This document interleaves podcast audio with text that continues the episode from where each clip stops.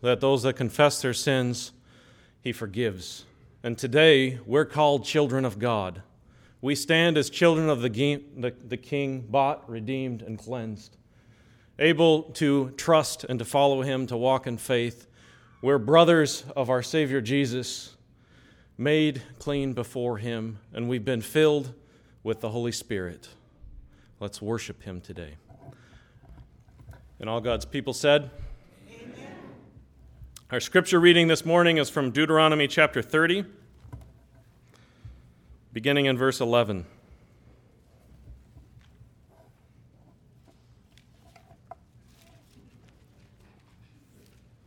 Hear the word of the Lord.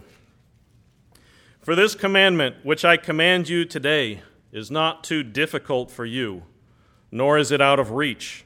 It is not in heaven that you should say, Who will go up to heaven for us to get it for us, and make us hear it, that we may observe it? Nor is it beyond the sea that you should say, Who will cross the sea for us, to get it for us, and make us hear it, that we may observe it? But the word is near you, in your mouth and in your heart, that you may observe it.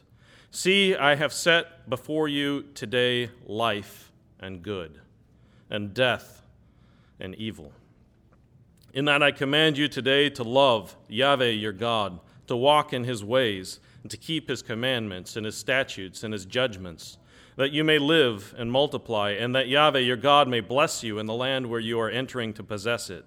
But if your heart turns away, and you will not obey, but are drawn away and worship other gods and serve them, I declare to you today that you shall surely perish. You shall not prolong your days in the land where you are crossing the Jordan to enter and to possess it. I call heaven and earth to witness against you today that I have set before you life and death, the blessing and the curse. So choose life in order that you may live and your descendants, by loving Yahweh your God, by obeying his voice, and by holding fast to him. For this is your life and the length of your days, that you may live in the land which Yahweh swore to your fathers, to Abraham, Isaac, and Jacob, to give them. If you would turn, turn to 1 John chapter 1. We'll read verses 1 through 4.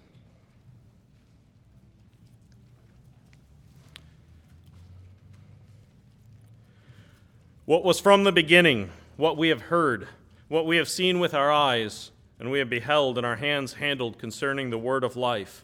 And the life was manifested, and we have seen and bear witness and proclaim to you the eternal life which was with the Father and was manifested to us.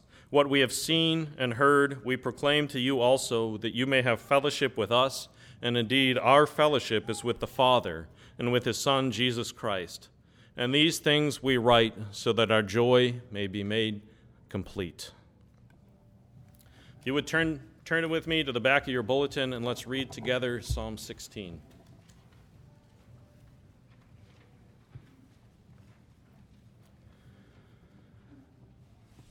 Preserve me, O God, for in you I take refuge. I say to the Lord, You are my Lord. I have no good apart from you. As for the saints in the land, they are excellent ones, in whom is all my delight. The sorrows of those who run after another God shall multiply. Their drink offerings of blood I will not pour out, or take their names on my lips. The Lord is my chosen portion and my cup. You hold my lot. The lines have fallen for me in pleasant places. Indeed, I have a beautiful inheritance. I bless the Lord who gives me counsel. In the night also my heart instructs me. I have set the Lord always before me. Because he is at my right hand, I shall not be shaken. Therefore, my heart is glad, and my whole being rejoices. My flesh also dwells secure. For you will not abandon my soul to Sheol, or let your Holy One see corruption. You have made known to me the path of life. In your presence there is fullness of joy and at your right hand are pleasures forevermore. This is the word of the Lord. You have sent us your Son, Jesus, and you have poured out your Spirit to be within us. And so, Lord, we gather as a people of God in spirit now to hear your word. Speak to us and cause us to have hearts that do respond in faith to the life giving word that you give. In Jesus' name, amen. So, what is life? Where does it come from? What is its end goal? What does it look like to be given life? Those of us who have seen and heard and touched a newborn baby often break down in the wonder of how that life has come about. In some sense, as parents, we obviously had something to do with bringing about that life. But we know, we trust that it's all from God that life comes into existence. It's all a work from God. Yet, nonetheless, we participate in that life. A husband and wife share together their own lives in perfect intimacy or in a reflection of the union of Christ and the church. They share with each other their own life, and the fruit of that mutual sharing is a child, a new life. Well, if that's what it looks like to, for life to be given, perhaps we can learn more about what life is when we look about what it looks like when life is taken away. Many of us have experienced the loss of a loved one. We've seen the pallid mask of death creep slowly onto their face. We've heard the death rattle in their final breath and held that cold, lifeless hand as life expires. You're only left with the fondest of memories, but you'll never be, never be able to embrace them again. You'll never be able to laugh or cry together. There will be no more shared meals or phone calls or even text messages. That fellowship that you had with them has been severed. Life has been taken away. Now, as a people, we fear that. We fear death. I know I certainly do. It has a vicious sting to it. I felt it all too close to me, as I know many of you have also. In our fear of death, we try to protect ourselves and our loved ones from death. And this is a condition of all humanity. We love life, so we protect it. We hate death, so we try to avoid it at all costs. This makes sense, yet ironically, man's fear of death drives him to embrace it. Consider the past two years in our world, how this pandemic, this virus has plagued our society, our families, our livelihoods, our own being. Out of concern for ourselves and for others, we've shut things down. Concert halls have become empty with no one to listen to the beautiful music. Sports arenas played host to no fans, no cheering. Businesses have been shuttered. Restaurants are now for takeout only, or were for takeout only. Churches were closed. Communion tables were empty. Families, family get togethers were anathema in certain parts, in certain families. Thanksgiving dinners were no longer shared. Christmas was done in isolation. Birthday dinners became a birthday for one person from friends in isolation. And even sadder, loved ones became sick and died, yet died alone with no one there to comfort them in their last dying breath. In the name of preserving life, we ceased to experience it. You know, as the, res- as the restrictions lifted, though, many yearned for that life once again. We yearned for the fellowship and for the feasting of our people, the firm handshake of a brother as you come into church, the warm embrace of a loved one. We missed the laughter and the hilarity of our people, the shared sorrow and the comfort of a loved one. We missed life. As Christians, we know we should not fear death. We know for Christ has conquered sin and death. He has come into the world so that we might have a hope of a whole new world. He is risen from the dead to give us that hope that we too will rise from the dead one day. He gives us that confidence and that freedom that there is an eternity in the future, which is now being lived out in the present. John tells us in his epistle, his first epistle, that this life has been given to us. In his gospel, he alludes to it that this life has been given to us in the person of Jesus when he was born in that town of Bethlehem, in that manger. God has now given us that life. So this morning, I'd like for us to consider how God gives us that life, gives the life into this world with the incarnation of Jesus and what that means for us today. If you would turn to 1 John chapter 1. Looking at verse 1. What was from the beginning, what we have heard, what we have seen with our eyes, what we beheld and our hands handled concerning the word of life. John writes these things, these statements in, in such a fury. And he's just sounds like he's just trying to get it out. He's so excited about it. He's trying to get it out, and it's just sort of this, this sputtering stutter of excitement. But he begins this gospel in a, in a way very similar to the way, this epistle, very similar in a way that he starts his gospel. Recall from John 1, verse 1, that he says, In the beginning was the Word and the Word was with God, and the Word was God. He was in the beginning with God. All things came into being through him. And apart from him, nothing came into being that has come into being. In him was life, and the life was the light of men. The light shines in the darkness, and the darkness did not comprehend it or overcome it.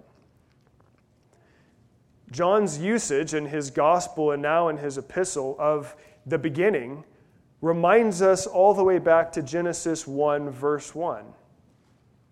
John wants us to know that in Jesus, this is the beginning of a new beginning. In the first beginning, the world was created. Man was made as the pinnacle of God's creation on the sixth day. God took dust from the earth, formed it into Adam, and breathed his breath into the nostrils of Adam, face to face with Adam, breathing his spirit in him to give him a life that was unique amongst all of God's creation. In Adam, heaven and earth came together in a special way. God exalted Adam above all of creation and gave him dominion and rule over it because Adam was now the Son of God. Adam had life. He was put in the Garden of Eden. He would hear the words of God speak to him Do not eat from this tree, eat from the tree of life. He would meet with God in spirit in the cool of the day in the garden sanctuary. He would eat from the tree of life given to him by God to sustain him. He was not alone, he had God. But then God decided and chose that it was best for Adam to have a helper. So out of Adam's side, God made Eve an intimate helpmate for Adam to experience life with in fellowship, bone of my bone and flesh of my flesh. In short, the life that God gave to Adam was filled with fellowship, the fellowship of God, hearing and meeting with Him and talking with Him, and also feasting from God's good provision from the tree of life. Life was then fellowship and feasting. When Adam sinned, it would be as God promised Adam would surely die. Adam was thrust from the garden sanctuary and from life. He no longer had fellowship with God, and he could no longer feast upon that life giving food that God had given to him. He was sent eastward out of the garden, out of the presence of God. And God stationed two cherubim at the doorway into God's presence, two angels with fiery swords. Life had now been taken away, and the gateway to life was guarded and closed. Adam was dead. Life had been taken from him. In God's grace, however, he would one day again dwell in the midst of his people, giving them life, at least in part. God brought Israel out of Egypt through the wilderness, and as we come to the end of the book of Exodus, God has shown Moses a glimpse of who he is and given him a picture of what it looks like in heaven so that Moses can come back down from the top of the mountain, looking into heaven, down upon the earth to create the sanctuary. This blueprint of the tabernacle. And inside the tabernacle, in the very middle, was the Holy of Holies. And inside that was the Ark of the Covenant, which was the footstool of God in his presence. That was the guarded by two angels covering, which reminded Israel of the Garden of Eden, reminded them that to get back into fellowship with God, in feasting with God, and into the life of God, they would have to go through those angels. They would have to die. This was the tel- table fellowship that Israel had with God.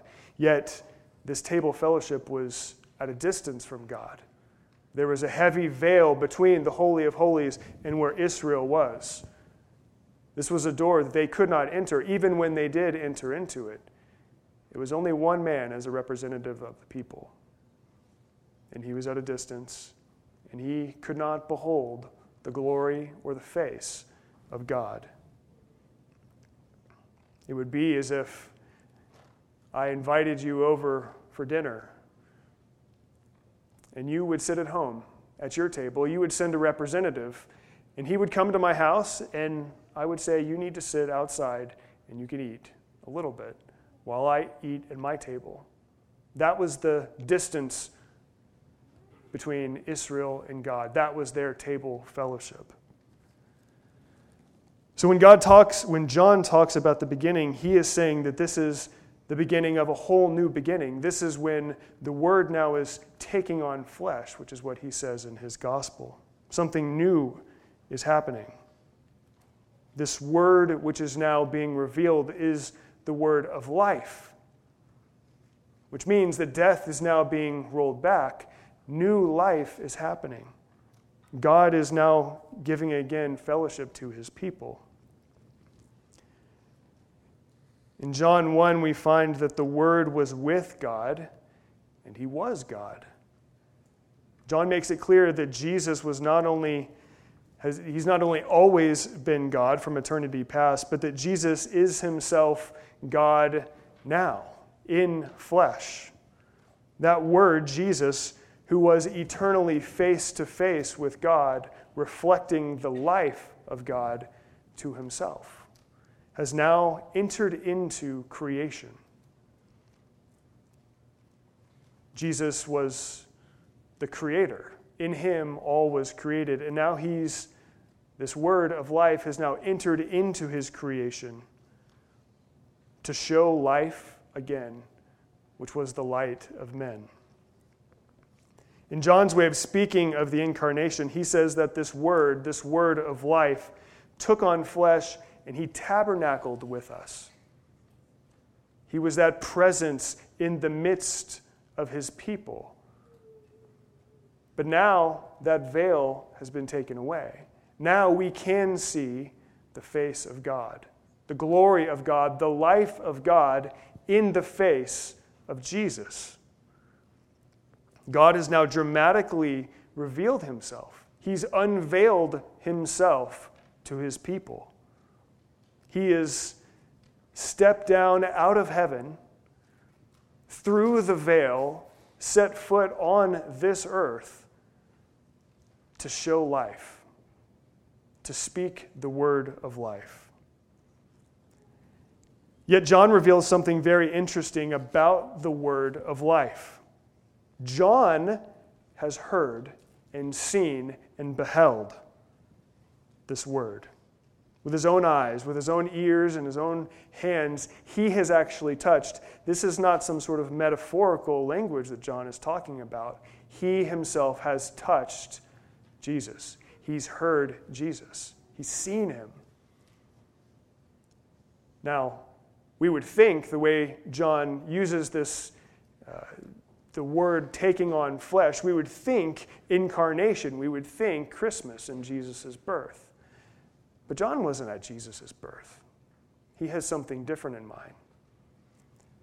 John is focused not just on the birth, but the whole person of God, the whole word of faith who has come into flesh, and his whole life. What the birth pointed to a new beginning. Jesus was born, the word of life was born, the word of life lived his life and had a ministry, the word of life died. And he rose again, and he ascended into heaven at God's right hand. And he has poured out the spirit of life upon the church. So, what did John hear and see and touch? It's Jesus' resurrected body. If you would, turn with me to John chapter 20.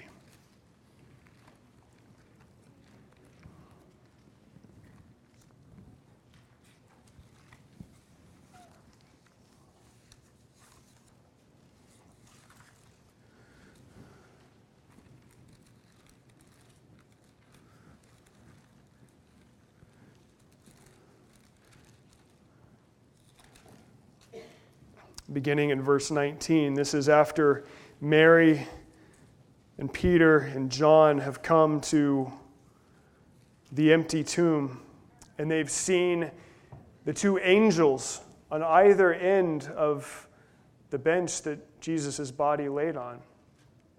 A reminder of the Ark of the Covenant with the two angels there, which is a reminder of the doorway into the Garden of Eden. And now that doorway is open. That entrance into the Holy of Holies is now unveiled. John and the disciples see Jesus in verse 19. When therefore it was evening on that day, on the first day of the week, and when the doors were shut where the disciples were, for fear of the Jews, Jesus came and stood in their midst and said to them, Peace be with you. And when he had said this, he showed them both his hands and his side. The disciples therefore rejoiced when they saw the Lord. Jesus therefore said to them again, Peace be with you. As the Father has sent me, I also send you. And when he had said this, he breathed on them and said to them, Receive the Holy Spirit. If you forgive the sins of any, their sins have been forgiven them. If you retain the sins of any, they have been retained. But Thomas, one of the twelve, called Didymus, was not with them when Jesus came. The other disciples, therefore, were saying to him, We have seen the Lord. But he said to them, Unless I see in his hands the imprint of the nails, and put my finger into the place of his nails, and put my hand into his side, I will not believe. And after eight days again, his disciples were inside, and Thomas with them. Jesus came, the doors having been shut, and stood in their midst, and said, Peace be with you. Then he said, Thomas, reach here your finger and see my hands, and reach here your hand and put it in my side, and be not unbelieving, but believing. Thomas answered and said to him, My Lord and my God. And Jesus said to him, Because you have seen me, you have believed. Blessed are they who did not see, yet believed. Jesus had been leading and teaching his disciples that he must die, but that also he would rise again into a new birth, the dawning of a new day, darkness turning to light. A new era where Jesus and God is king. On the cross, his flesh was torn, and that veil to the Holy of Holies was opened up we now have access to God. Jesus, in his resurrected body, would reveal himself to his disciples. They would touch, they would hear, they would see. Not just this earthly flesh, but a glorified flesh, a heavenly flesh. They would see the word of life in all of his life. John now testifies to what he has seen and heard and touched. Back in John, 1 John chapter 1, looking at verse 2. Concerning the word of life, and the life was manifested, and we have seen and bear witness and proclaim to you the eternal life which was with the Father and was manifested to us. Part two of his introduction this is where John is now testifying to what he has seen.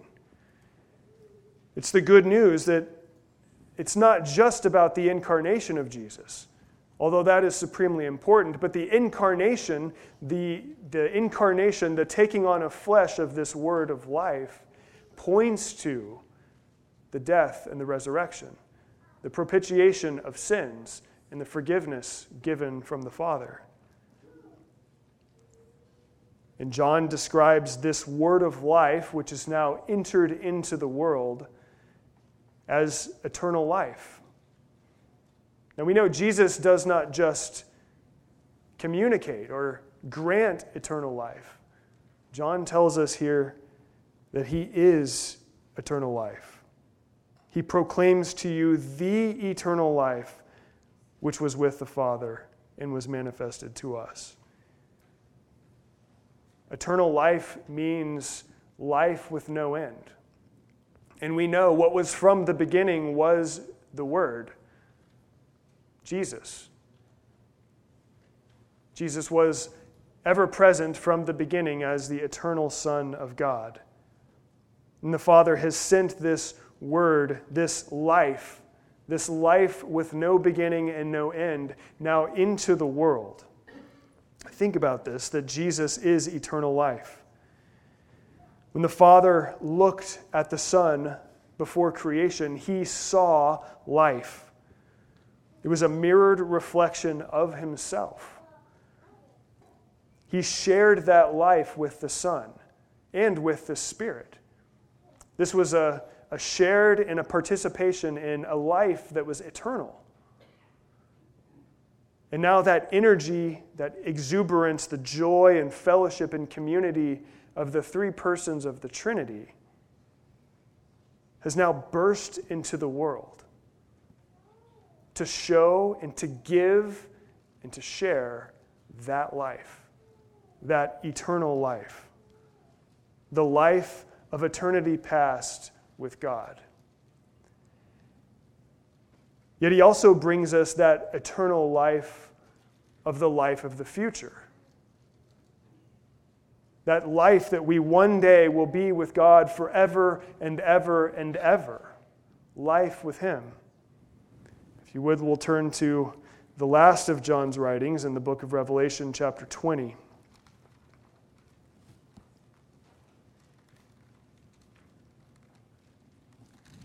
I'm sorry, 21 chapter 21 and verse 1, John gives us a picture of what that future eternal life looks like. In verse 1, I saw, and I saw a new heaven and a new earth. For the first heaven and the first earth passed away, and there is no longer any sea. And I saw the holy city, New Jerusalem, coming down out of heaven from God, made ready as a bride adorned for her husband. And I heard a loud voice from the throne saying, Behold, the tabernacle of God is among men, and he shall dwell among them, and they shall be his people, and God himself shall be among them. And he shall wipe away every tear from their eyes, and there shall be no longer any death. There shall no longer be any mourning, or crying, or pain. The first things have passed away. John sees this new heavens and new earth. He sees this new city, the bride Jerusalem, coming down out of heaven. And he sees that the word of life, Jesus, is now dwelling in the midst of his people. Eternally, forever and ever, God in the Son, in the Spirit, with the Father, dwelling with his people, his people surrounding him, and God in the midst. And in that time, there is no death, only life, a life into the ages. Every tear will be wiped from the eye. No crying, no mourning, no pain, but a new beginning, a new life that is forever and ever. Turn now to chapter 22. Verse 1. And he showed me a river of the water of life, clear as crystal, coming from the throne of God and of the Lamb. In the middle of its street, and on either side of the river, was the tree of life, bearing twelve kinds of fruit, yielding its fruit every month. And the leaves of the tree were for the healing of the nations. And there shall no longer be any curse in the throne of God, uh, in the throne of God, and of the Lamb will be in it. And his bondservant shall serve him. And they shall see his face, and his name shall be on their foreheads. And there shall no longer be any night, they shall, ha- they shall not have need of the light of a lamp, nor the light of the sun, because the Lord God shall illumine them, and they shall reign forever and ever. Again, this is John seeing this new heavens and new earth, this future resurrection life unto the ages, forever and ever. And it's like a garden. It's like the Garden of Eden, but not just the Garden of Eden, a glorified garden. The river of the water of life is there, flowing from the throne of God and of the Lamb. The tree of life is there for the healing of the nations. Again, life is fellowship with God and the joyful feasting that that gives us. In the new heavens and new earth, we will be in the midst of God. We will be in his presence forever and ever. There shall no longer be any more death. There shall no longer be any darkness, only light. We shall eat of the tree of life. We shall be in his presence and we will receive God forever and ever in us. We will feast with him joyfully. All of the pangs of death will be taken away. We have that eternal life, that hope of the future is sure. But it's also been given to us as a foretaste of what we have today. John in his first epistle, the uh, theme or summary verse of the epistle can be found in chapter 5, verse 13, where he says, These things I've written to you who believe in the name of the Son of God, in order that you may know you have eternal life. That life which was from ages past of the fellowship of the Father, Son, and Holy Spirit that life in ages forward with the fellowship and the joyful feasting with God forever and ever has now come into the presence present in the person of Jesus born into this world to die and to rise again and to ascend back up into heaven and to pour out his holy spirit upon us the spirit of life John wants his audience to know that that eternal life, that word of life, has been given to people now, to experience now. So, what does that life look like? We turn to verse 3 of chapter 1, 1 John 1. He says, What we have seen and heard, we proclaim to you also that you also may have fellowship with us. And indeed, our fellowship is with the Father and with his Son, Jesus Christ. The life that we have now is one of fellowship. It's communion with God the Father, and with Jesus Christ. We have that life of the future and of the past committed to us now in the promise of Jesus. Jesus says, if we turn to John 17 in his high priestly prayer, Jesus prays this to his Father Father, the hour has come. Glorify thy Son, that the Son may glorify thee, even as thou gavest him authority over all mankind, that to all whom thou hast given him, he may give eternal life. And this is eternal life, that they may know thee, the only true God, in Jesus Christ, whom thou hast sent. What Jesus prays is that to those who believe, they would know the Father. They would know the Son, and knowing the Son, they would know the Father. This knowing is not just some sort of intellectual knowing. This is not just some sort of thing that you can pick up. This knowing is an intimate knowing. It's the, it's the husband and wife intimacy, intimate fellowship. Jesus wants us to have that intimate fellowship, that eternal life. And that eternal life is knowing God, trusting in Him, knowing Him, having His life shape ours. After all, God has, Jesus says, God has shared His own Son so that we may have eternal life. God is sharing His life with His people. And He wants us to experience that life. He wants us to have that fellowship with God. And it's grounded in what we have now, what we know now, what we can experience now. This is not some sort of hope that one day we will have it. Indeed, we will, in fullest measure, one day have it. But John wants us to know that we have eternal life. We can have that fellowship with God now. We can have that shape our life now. Indeed, God has poured out His Holy Spirit into each of you, into our hearts, so that God can be with us and we with God. There's a problem, though. John says that he has heard and seen and touched Jesus. We have not. We have not directly heard from Jesus. We have not directly seen his face.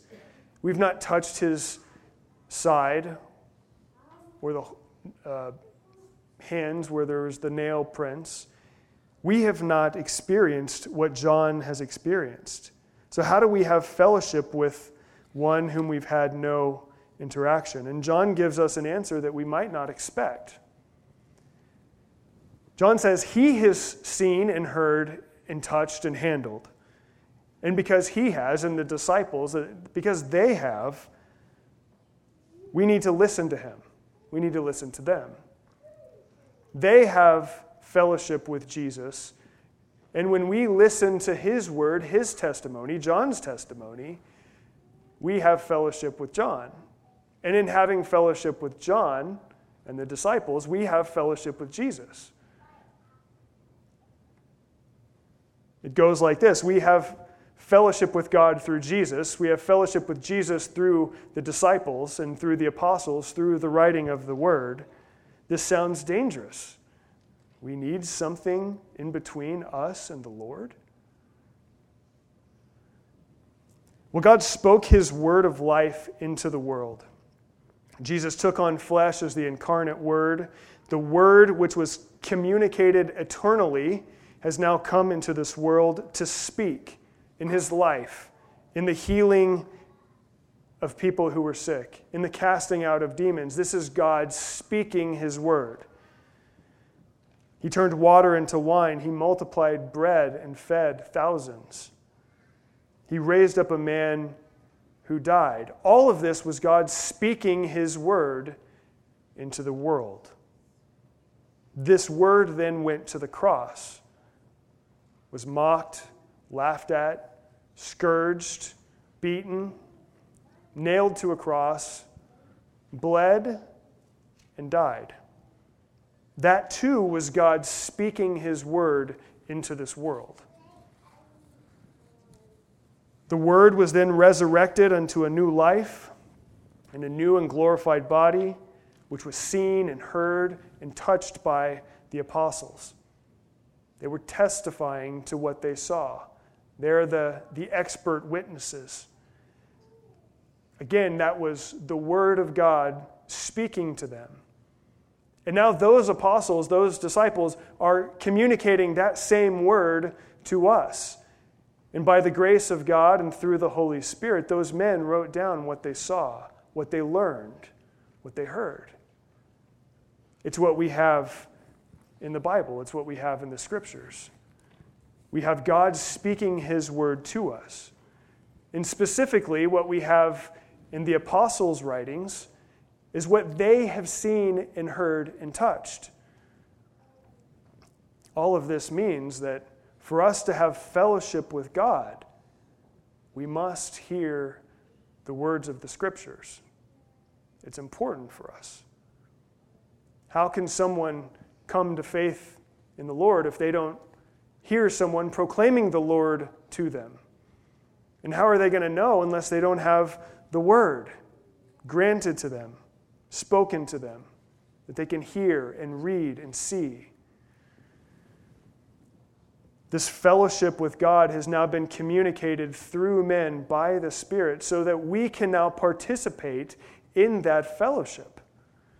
And John tells us that we now have fellowship with Him.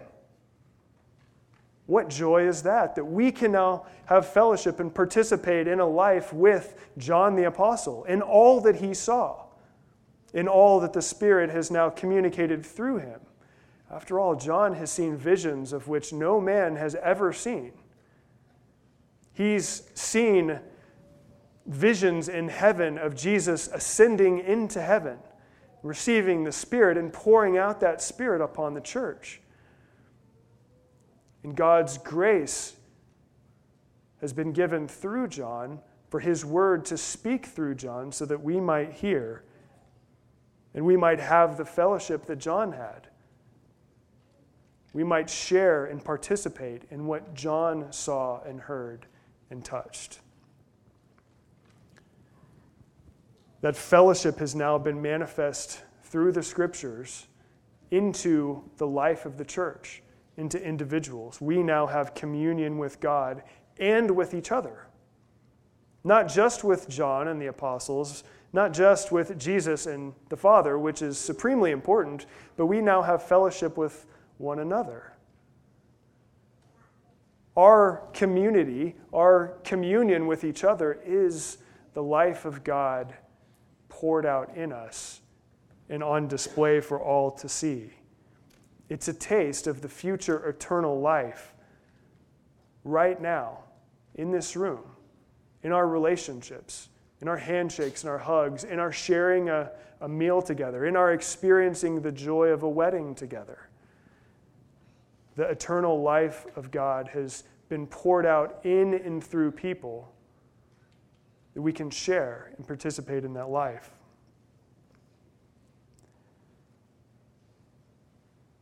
We have the Holy Spirit to guide us, which means that we have that eternal life now, and it's important for our own lives. The Holy Spirit helps us. Even when we read the Word and we don't understand the prophets or the apostles, the Spirit has been given to us to teach us and to guide us into the Scriptures. The Spirit has been given to us to set us free from the power of sin. So, those sins that we struggle with, we know we can conquer because of what Jesus has done at the cross, because of his death and resurrection and ascension and his pouring out of the Spirit. Essentially, we have that eternal life of the power over sin you know, communicated through the Spirit because the word of life has taken on flesh.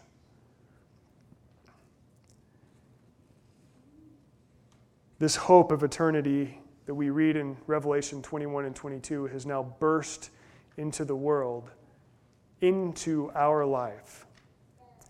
And this is why in, in verse 4 of 1 John 1, John can say that these things we write so that our joy may be made complete. John wants the readers of his word, of the word, to believe. And in having that, they will have joy. Joy. Now, there's some textual questions of whether this is our joy, meaning John and the apostles' joy, or it's your joy, meaning the people who hear John's testimony. But we can be certain that it is at least all of our joy. Because when John communicates the word of life and people receive that and believe, they now share in the life that John has. They now share in the joy that John has. And that produces joy in the life of a believer and it produces joy in the life of John. You see, the gospel working out through the word of life made flesh reaches in and changes our life so that we can have that joy.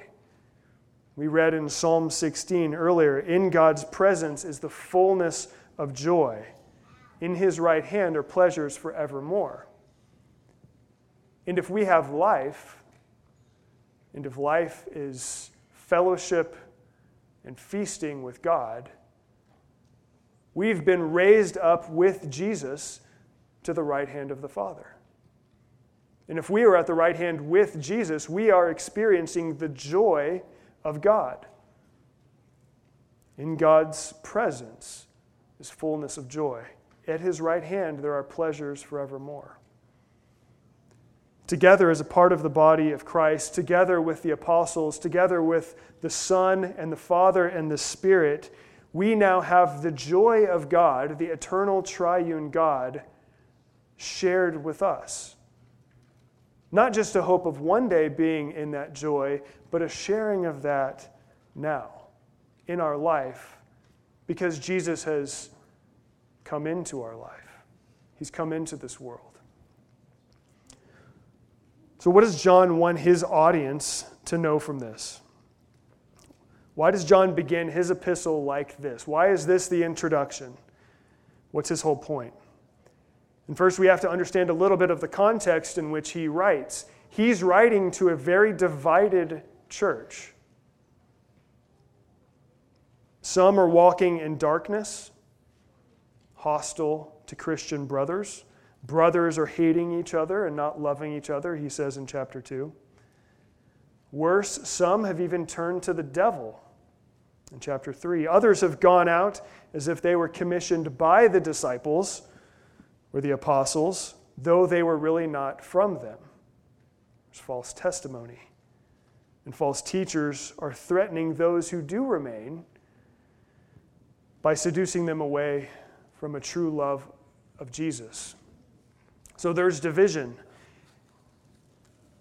And so, in the midst of this division within the church, one would possibly think that John would come, like we would probably be taught in the world today, to come to play peacemaker. That he would find common ground and he would speak reason to both sides and bring people together. But that's not what John does in the midst of this division. He divides further. He's seeking unity within the church by driving a wedge to create even more division. He is exposing darkness for what it is and light for what it is. And he's calling and rebuking people to walk in the light. Love your brother. Sin no more. Trust in the incarnate word of life. Now, there are opponents within the churches that John is writing to that are denying the incarnation of Jesus, denying that Jesus took on flesh, denying that one can come to know God the Father through Jesus. That you can just know God apart from Jesus. Some of these could be Gnostics. But more likely, this is a Judaizer saying that they must go back to Judaism. They must go back into the darkness. What they want, what these opponents want, is they want that veil between God and man to remain there. They don't want the fellowship with God because they're scared of it. They're scared so much of death that they embrace death. They're scared so much of darkness that they embrace darkness, and they're trying to bring these new Christians back into that darkness. They want that veil of separation between God and man. So John warns his audience don't neglect the believing that the Son of God took on flesh. Don't neglect that he came to take on flesh in order to die on the cross for the propitiation of sins.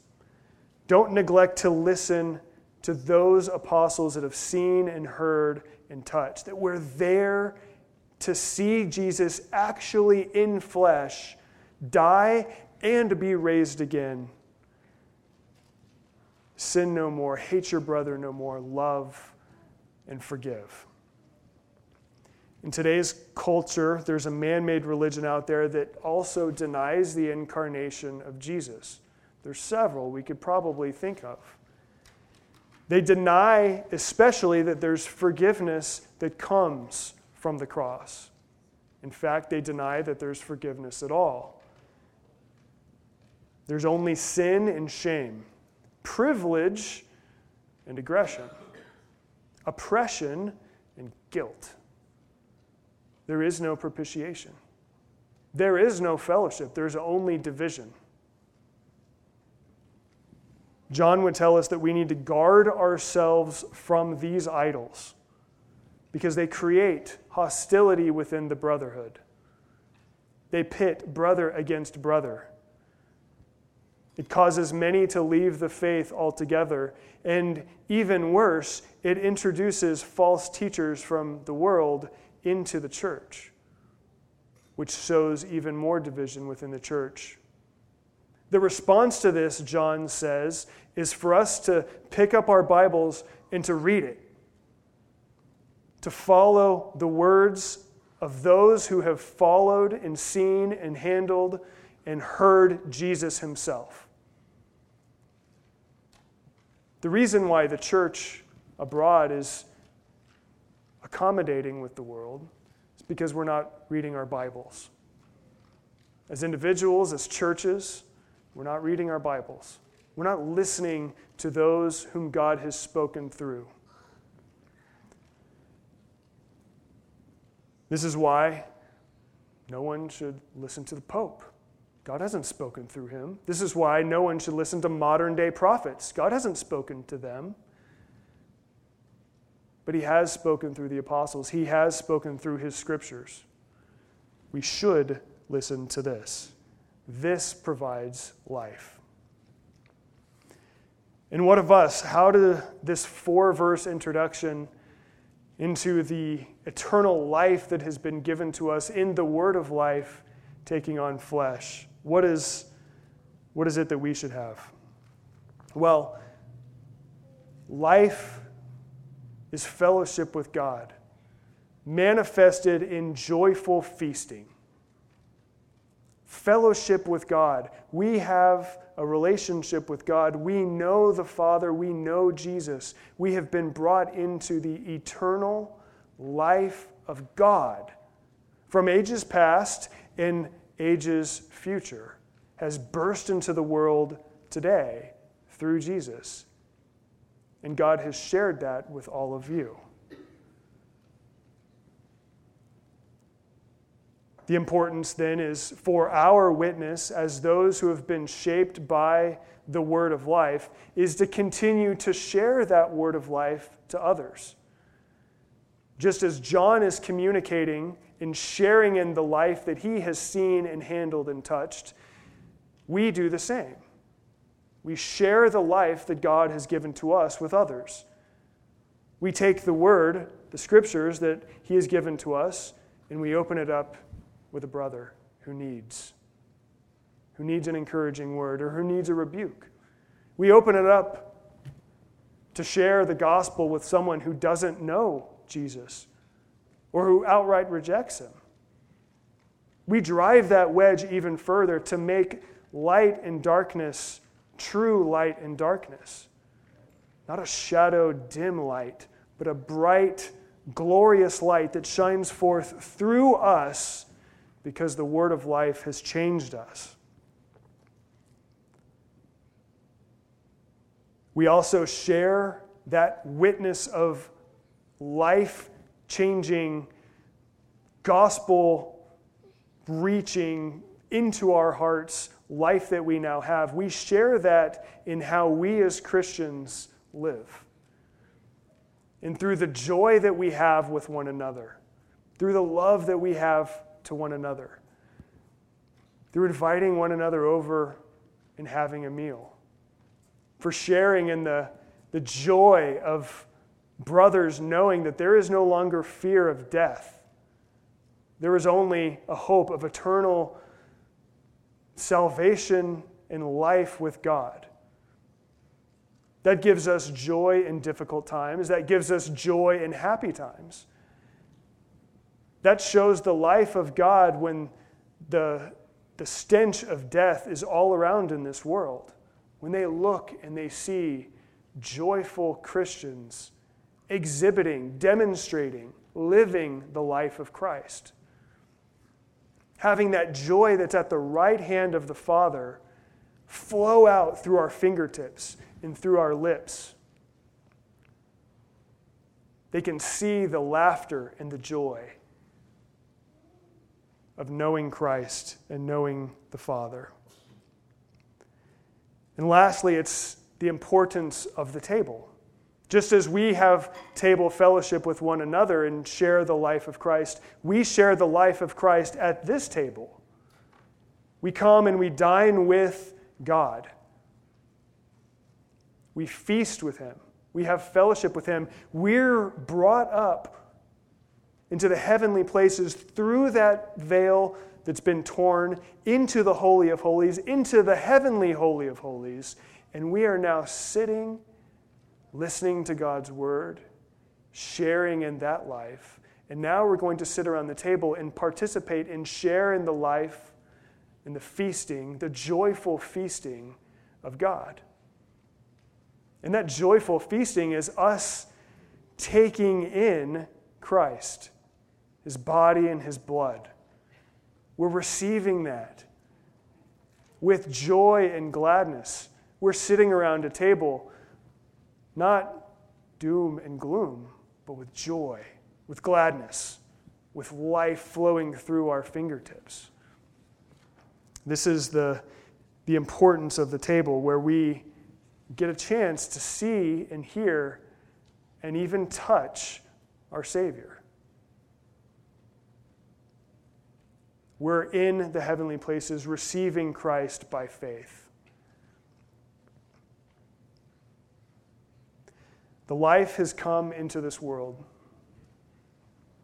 in flesh, through his life, through his miracles, and through his ministry, through his death, through his resurrection, through his ascension to God's right hand. We are not alone. God has now sent his spirit, the spirit of life, the spirit of joy, into the church so that we can participate in the life of God now and know that the life of eternity to come is sure. We have that hope, we have that joy, we have that assurance because Christ is the word of life. Please stand with me as we pray.